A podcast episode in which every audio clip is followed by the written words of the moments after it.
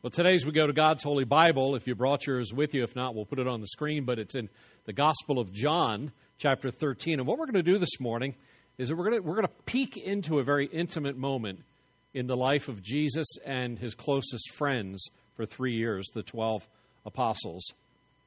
It's a very intimate moment because it's the moment, it's the night before he's going to be crucified. He's been warning them for a few weeks now that it's going to get pretty intense. They were having trouble understanding this. They thought that as Messiah, he would usher in the kingdom of God in physical ways and be the king. And now he's telling them he's going to be killed. And it was very confusing. And so the last few weeks, have their world has been turned upside down. So Jesus is trying to pour into them in these last few moments that he has with them around what we would traditionally call the Last Supper. We're going to peek into that moment. But he's trying to take three years of ministry that he's been with them, and he's been teaching them along the walks and, and demonstrating for them. He's been trying to get them to understand it. He now has twenty-four hours left before he is arrested and crucified. He's got this little time left to make sure they've got it.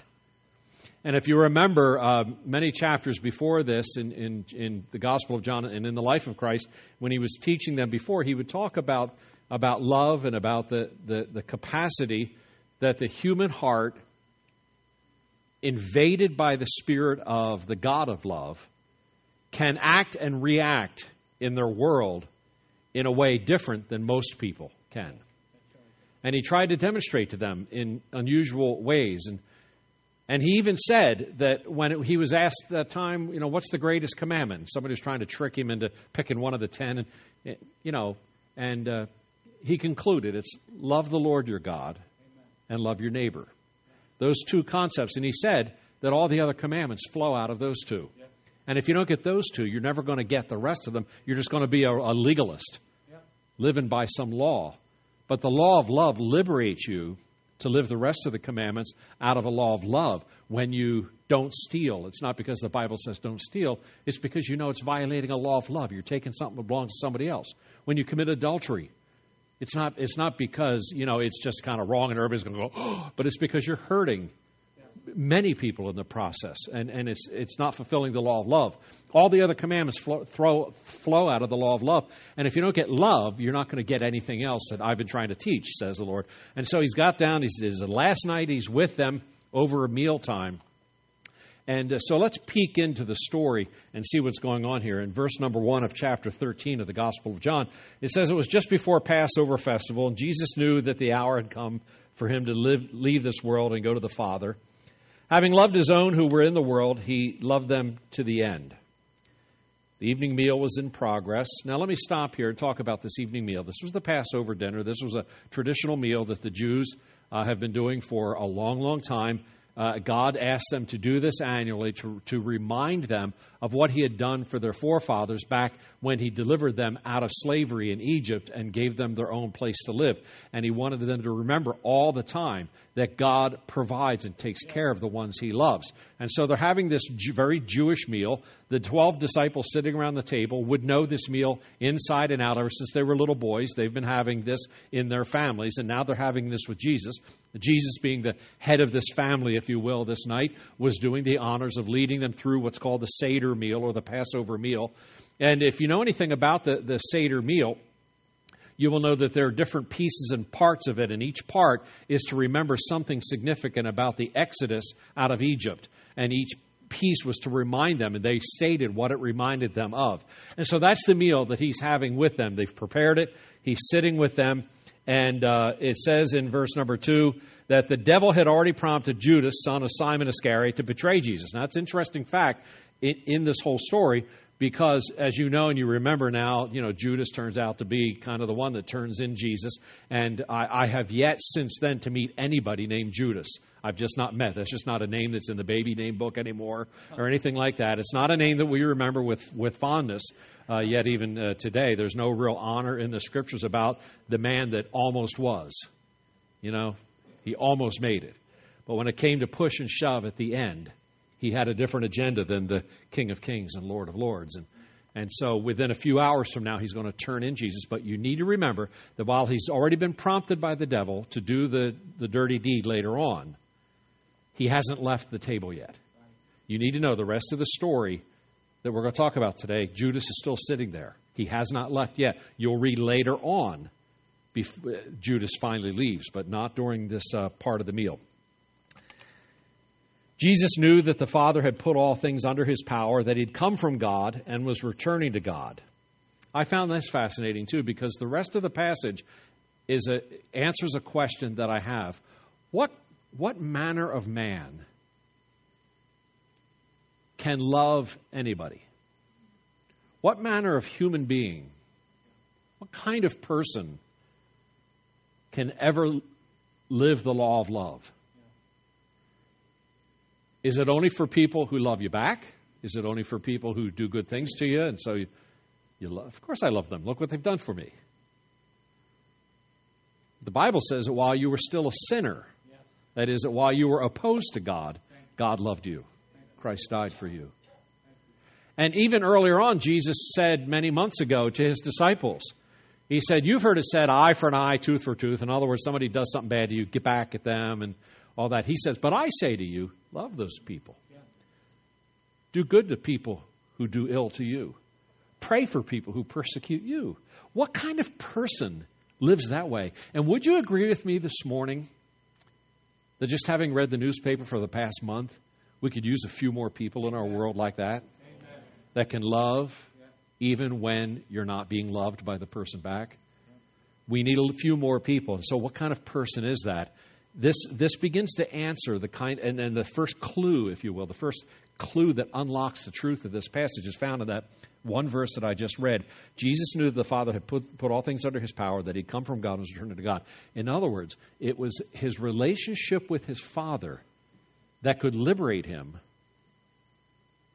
to love in a most unusual way. Why? Because most of us attach love to what we get back from that person. Jesus is trying to say, if you've been loved by the Father, you can love anybody. Because your capacity to love is not if they love you back, but because you've already been loved. Amen. God's love for you liberates you to love in a very unusual way. I'm not trying to earn Rod Zattarelli's love for me when I love him. The love I give for Rod is not a strings-oriented love. In fact, my love for him is not conditioned at all by whether he even responds positively to that love. Why? Because I've already gotten my love cup filled from my Heavenly Father. My love cup is filled. I, it's not dependent on how Rod treats me. And, and that's, that's part of the truth that unlocks what's about to happen here. So he got up from the meal, and he took off his outer clothing. Now, I got to stop here because this, this is really strange. This is a weird night for the disciples. Even through the dinner, Jesus is acting very strange. He gets to the point, to give an example, with the bread and the matzah bread, the flat bread, the unleavened bread of the of the Passover Seder meal. And he, he does what the Father would do. He breaks it, and, um, and but but then he says something that's not in the script. Yeah. He said, this bread is my body. What? My dad never said that. And it's for you. Take and eat all of it and remember me. So a hush came over the guys as they're sitting there looking at each other going, wow, this is very unusual. And then, then he comes to the cup. Now, it's not just the cup. There's not one cup in the Seder meal. There's actually five cups throughout the dinner. And they take all of the different cups, and each cup means something different. And they drink all of the cups until the last one. The last cup of the Seder meal is called the cup of Elijah or the cup of Messiah. And they don't drink it because Messiah isn't with them yet. And so they lift it. They remember what's to come, the, the ultimate deliverance of Messiah. They lift it up. They talk about Messiah, and they put it back down again. They never drink the fifth cup of the Seder meal. Jesus picks that fifth cup, the cup of Elijah or the cup of Messiah. He picks it, and, he, and they anticipate that. That's what they do every year. And he lifts it up, and he sa- he blesses it, gives thanks for it, and then he passes it around, and he says, drink it. That must have sent chills up and down their neck. Drink it. This cup is my blood. It's for you. Remember me. What, you know what he's saying? He doesn't even have to say it. Your Messiah is here tonight. Wow, what a, what a moment. And the hush, this holy moment, just kind of covers everything. They're just kind of going to watch now to see what else he does. When he's done that, he pushes his seat away from the table. And he takes off his outer garment. And he wrapped a towel around his waist. Verse five, after that he poured water into a basin, and then he began to wash the disciples' feet and drying them with the towel that was wrapped around him. So he he gets in front of disciple number one. And now this is unusual too, because their feet had already been washed. In Jesus' cultural time in the Middle East, you're wearing sandals, you walk wherever you go, your feet are dirty. So when you come to a home and you come inside a house, you're not supposed to go beyond the doorway of the home before your feet are washed, and you wash your own feet. So you wash your feet, then you go in. All of these disciples had known that. That was the custom. Their feet had already been cleaned a couple hours before this, before they entered into the room where they were going to have this. You would never, it's like for us today washing your hands, you would never eat a meal without your feet washed. So Jesus is doing something that's already been done. So again, unusual. He gets to disciple number one and he washes his feet. And again, nobody's talking. And then Jesus scoots over his knees. He scoots over to the next one and washes and dries his feet. And number three. And then he gets to number four. Number four is Judas. Now, no one in that room except for Judas and Jesus knows what Judas is about to do. Judas doesn't even know Jesus knows. So Jesus comes in front of Judas. I can only imagine, and I've thought about this many times, I can only imagine what Judas is thinking about. Wow, if he only knew what I'm about to do a half hour from now, I bet he wouldn't be washing my feet. And Jesus is probably thinking, if Judas only knew what I knew he's about to do a half an hour from now, he probably wouldn't let me wash his feet right now. But just silence. And that is profound to me when I think of Judas. Jesus, what, what manner of man can wash the feet of the guy that's about to betray and have him killed? What kind of love does that? And is that kind of love possible for me today in two thousand sixteen? I tell you it is. But it goes all the way back to the kind of person that can relax in God's love. He, he comes from God. He's going back to God. In other words, my love for Judas is not about my love for Judas. It's about my security and my love for God. So Jesus earlier on says, what's the greatest commandment? Love the Lord with all your heart. In other words, get that one right. Then love your neighbor as yourself. You can do that if you do this first. But if you don't do this, my friend, your love for other people is always going to be warped. It's always going to have strings attached. It's always going to be bent out of shape if they don't respond right. Amen. But this is liberated living that Jesus is trying to get his disciples to get to. So he does Judas, then he scoots to the next one, scoots to the next. He gets number nine or ten, and it has to be Peter. Now, again, nobody's talked, nobody's said a word. Have you ever been in those holy moments where you don't ever dare talk? You know, you'll just kind of break the moment if, if, you, if you talk. Well, nobody's been talking, and he gets in front of Peter. And in verse number six, it says that uh, he came to Simon Peter, who said to him, Lord, are you going to wash my feet? I found this a weird question. One through nine, Jesus has been washing their feet. Is Peter a dunce? Is he thick-headed? Oh, wait, you're going to, you know, that's not what Peter's doing here. That's not what's going on here. You know what Peter's saying? This is a loaded, this is a loaded question. This is an argument that Peter has been having with Jesus for three years, by the way. Peter's been having trouble getting, getting to understand the heart of the King of Kings and this new kingdom. And he says to, he says to Jesus, you're, you're going to wash my feet? What he's saying to him is, this does not compute.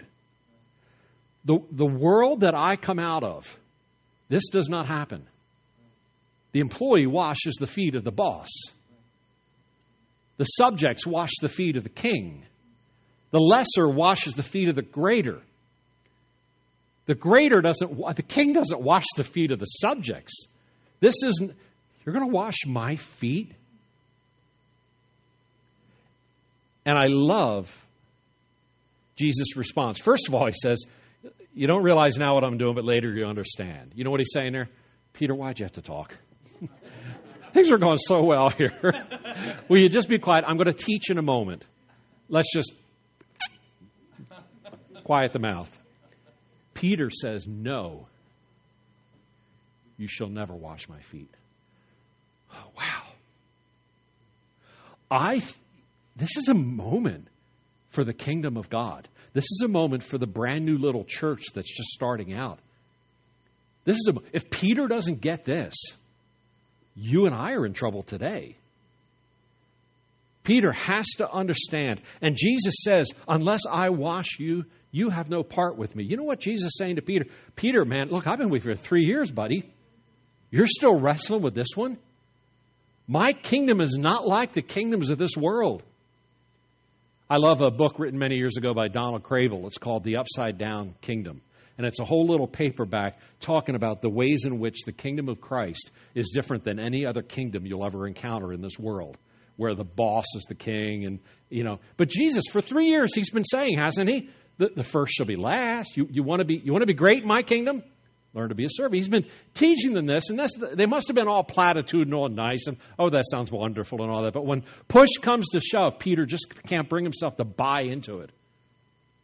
And Jesus says, Peter, pal, unless you get this tonight, man, what's about to happen to this planet, you're not going to be a part of. You're going to miss it. I wonder how many Christians today, how many churches today have missed out on the favor of God because they're uptight with each other, because they don't know how to love the right way, because they don't know how to operate under the rules of the kingdom of God. They still operate under, you know, the pastor's boss, and everybody has to bow to the pastor's knees. You know, there's a lot of churches like that. The, the pastor is the king. And And and or other people, or, or we our love for each other always has strings attached to it. I wonder how many churches have missed out on the favor of God because they got to this moment. Unless I wash you, you have no part with me. I love the next verse. This is why I love Peter. Then, Lord, not just my feet, but my hands and head. The whole body, Jesus. Don't stop with the feet. The whole body. Don't you love that kind of spirit? Oh, that God would give you that spirit today here in Northampton. God has so much for you as a church to do. Northampton, there are thousands of people in a five-mile radius of this church that are going to hell. Amen. Their lives are messed up. They don't even know if God loves them anymore. They think in some ways, so many of them think God hates them and is, and is impatient with them and has no time for them anymore. It's going to take people who are liberated from strings-attached loving to get their cup filled by God on Sundays and then go out of church and to just love. Just love without having any expectation of anything in return. Not not just my hands and feet, but the whole body. Head to toe. Jesus answered, those who've had a bath need only to wash their feet. Their whole body's clean. And you're clean, though not every one of you, which made the disciples go, huh, what's that mean? And Judas probably went, nope, he knows. For he knew who was going to betray him, verse eleven. And that was why he said not everyone was clean. All right, so when he finished washing their feet, he put on the clothes, he returned to his place. Do you understand what I've done for you? He asked them.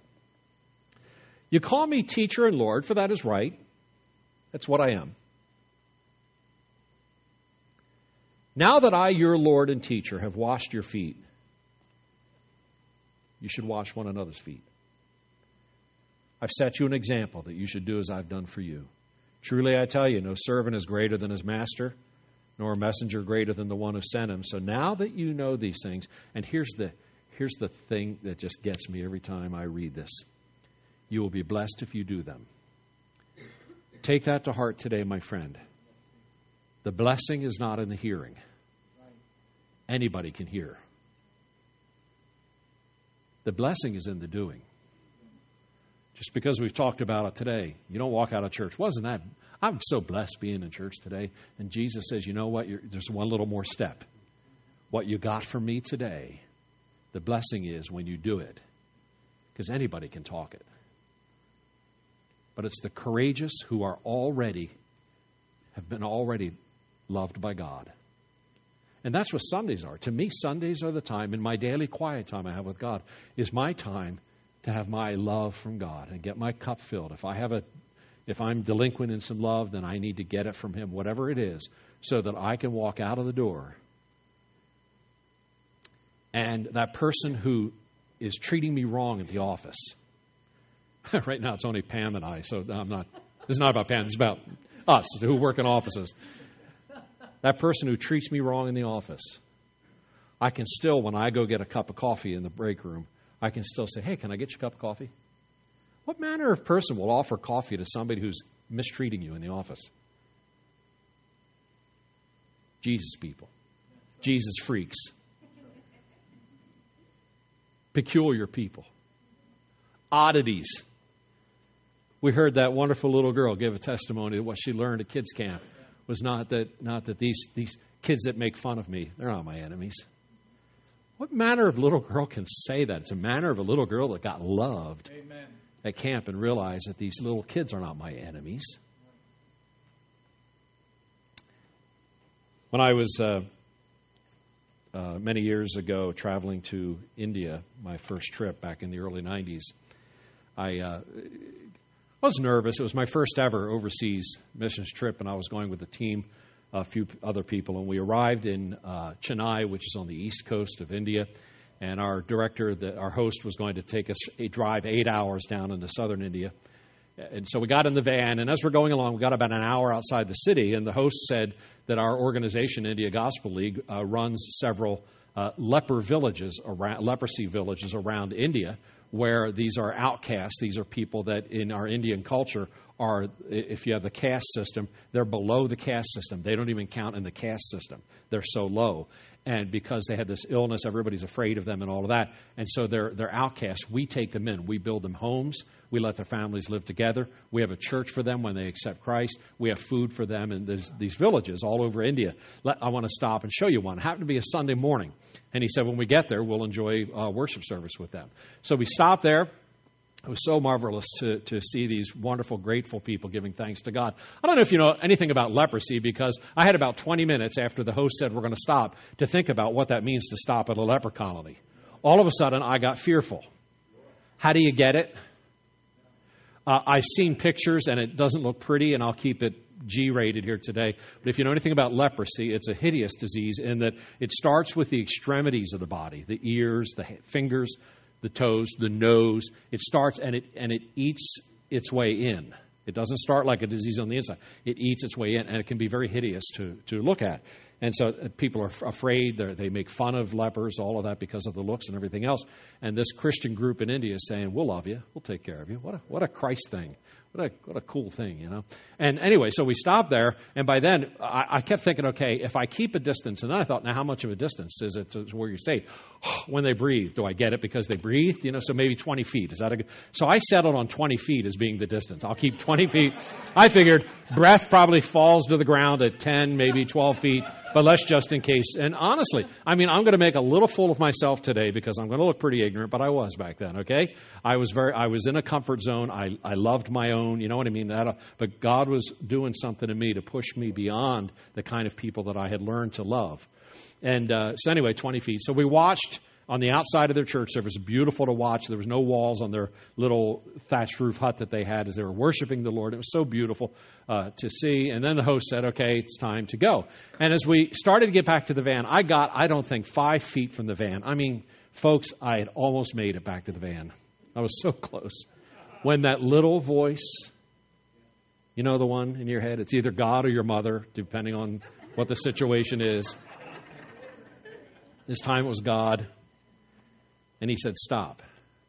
I stopped. He said, go back and hug some of them. I thought, you can't argue with God or your mother, frankly. You never win on either of those arguments. I turned around, and as I turned around, I kept, again, doing the assessment. Okay, so if, if I've got to violate my twenty-foot rule, and if I've got to actually touch, then why not hug somebody that has as little outward signs? Maybe they're in the early stages and it's not contagious. I had not, nobody had ever explained to me how you get it or anything like that. Uh, by the way, for a lot of us, it's like the early years of AIDS, back in the early eighties. A lot of us were around then. We were afraid of everybody. And and anyway, so so I, I, I go back and I see a little girl there. She's so cute. I'm guessing five or six years old. So cute. Not a thing wrong with her body. I just, good. Okay. All right. There's a really safe one there. And so I went, and I knew I could get God off my back if I just hugged her and then got back to the van. And it was amazing because I got down on one knee, and, and I put my arms out, and she hesitantly came over. And when she came into my arms, I went like that, and she just fell into me, just fell against me. I closed my eyes, and, and in that moment, I have to tell you, a revolution started happening in my heart. It's amazing how much can happen in like a thirty-second hug. Because that was really not about that little girl. It was. I mean, she, it's probably nice of her to get somebody to, to love on her when her culture has rejected her. But you can never outlove God. This is the thing that I learned that day. You can never outlove Him. You, you, you think you're going to deplete your love by loving somebody that's hard to love? It comes in quicker than it goes out. Amen. And in that moment, with my eyes closed hugging her, I felt such favor from my Father.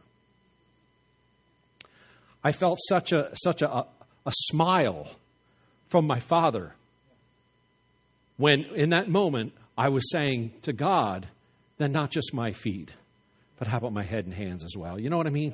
I, I was all in at that moment. And God had never really heard that from me before. He had never seen that from me before.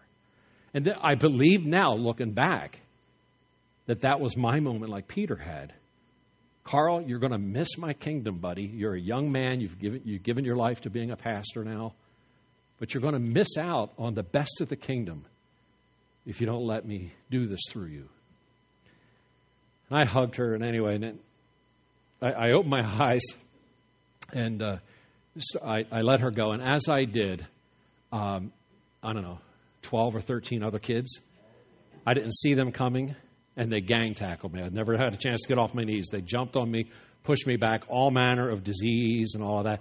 And I'm I, I'm laying there, and they're on my arms, they're on my legs, they're laughing. It's really, you know, how kids can be anyway. They just thought this is a fun little game. And I'm thinking, I'm dead. I'm dead. You know what I thought? Actually, one thought, and this sincerely happened to me. I thought, well, I guess what a way to go. I mean, you know, if they're going to write a story about you later on in your life and have, you know, then, you know, how he died. Well, you know. You know, he died hugging some lepers. You know, okay, all right. So anyway, so they so they goofed off, and other adults came and got them off. And as I stood up, the kids parted ways, and one last person was standing there. An eighty-some-year-old lady was standing at the edge of the, where the kids were, and she had been watching, just a short lady. And she was the only one that I noticed in the worship time that had no nose. She had a hole in the middle of her face where her nose used to be. The most hideous look I've ever seen. And I looked up at her, and she went, and I went, oh, God help me.